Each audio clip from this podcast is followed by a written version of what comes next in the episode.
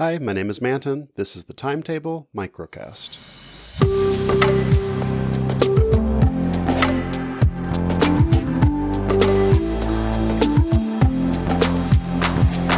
So, this morning was Apple's big education event they held in Chicago.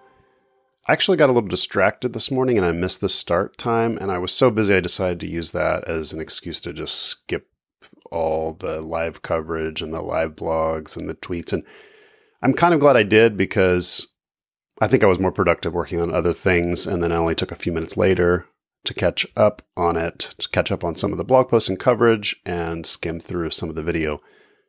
Just felt like a better use of time than actually sitting through the, the whole thing and kind of letting it dominate my day for an hour or two. And, you know, at WWDC and other big events and the iPhone announcement in the fall, those are much bigger events. This one felt like I could skip it. Having said that, I like what they announced. I'm glad about the pencil supporting the low end iPad. I like the other stuff. I'm sure we'll talk about this on Core Intuition with Daniel later this week.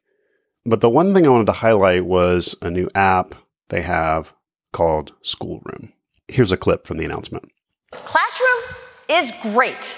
I could hear you guys love it too, but we want to help you do more to communicate and connect with students and give them the personal attention they deserve. So today, I am very excited to introduce a brand new app called Schoolwork. And so Schoolwork complements their app Classroom. And it doesn't matter what the apps do exactly. I just really like the name and the consistency. They feel like they're a pair. You could imagine a third or fourth app kind of in the same suite of apps related to education. And, you know, they're both, I like them because they're like, they're two syllables. They have the same kind of style.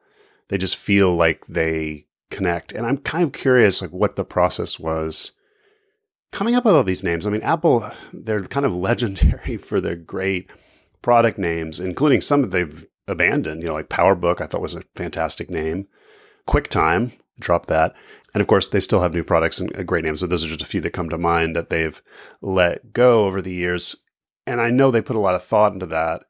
And it's relevant to me right now because I am brainstorming a new name for an app and it's not going well. It's so it's so hard to name things. And I have a list of brainstorming and I've been running it by a few other people and the list is now I just checked 370 names long and it's it's just ridiculous. And most of those names are terrible. Most of them are just like words and ideas and like kind of going through different possible combinations of of terms and looking at the thesaurus but maybe a few of them will kind of bubble up as like good ideas. And then so I've been trying to sort them, put some of the ones that might actually work at the top. There's only a handful, push everything back to the bottom. But essentially, I've been for the last week or two, maybe longer, I've been going through this process a little bit every day.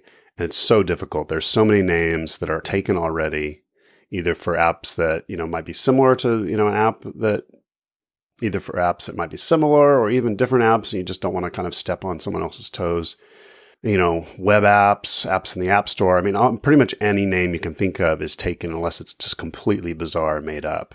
And I'm not going to worry too much about if the name is used in a completely different context because names on the App Store just are not that unique. You can generally find five apps with essentially the same name with like a different subtitle for many different kinds of products.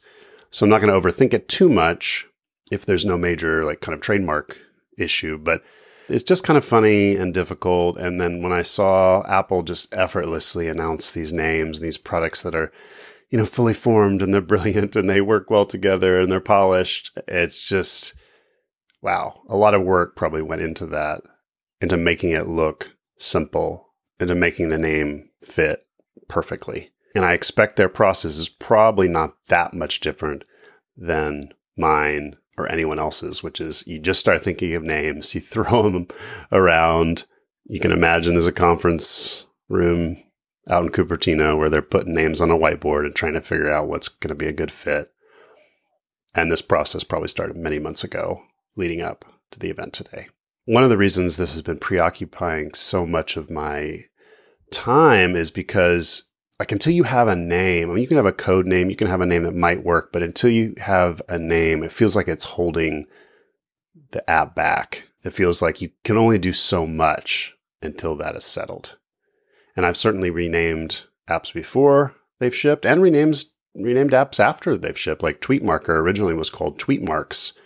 And then I announced it and then like I guess a couple few weeks later, maybe a little bit longer, I realized that there was something else with that name that was kind of, it wasn't similar, but it was like they're all about Twitter. And I became very worried about that. And I can't remember if they had a trademark for it or not, but I became very worried and I decided to rename it. It's the only time I've done that. You know, Tweetmarker's been around for years. And if I had just kind of postponed that, I mean, that other product probably would have just faded away and it wouldn't have been an issue. But nevertheless, it just feels like you're being held back until you have a real name because there's only so much that can be done and you certainly can't ship something.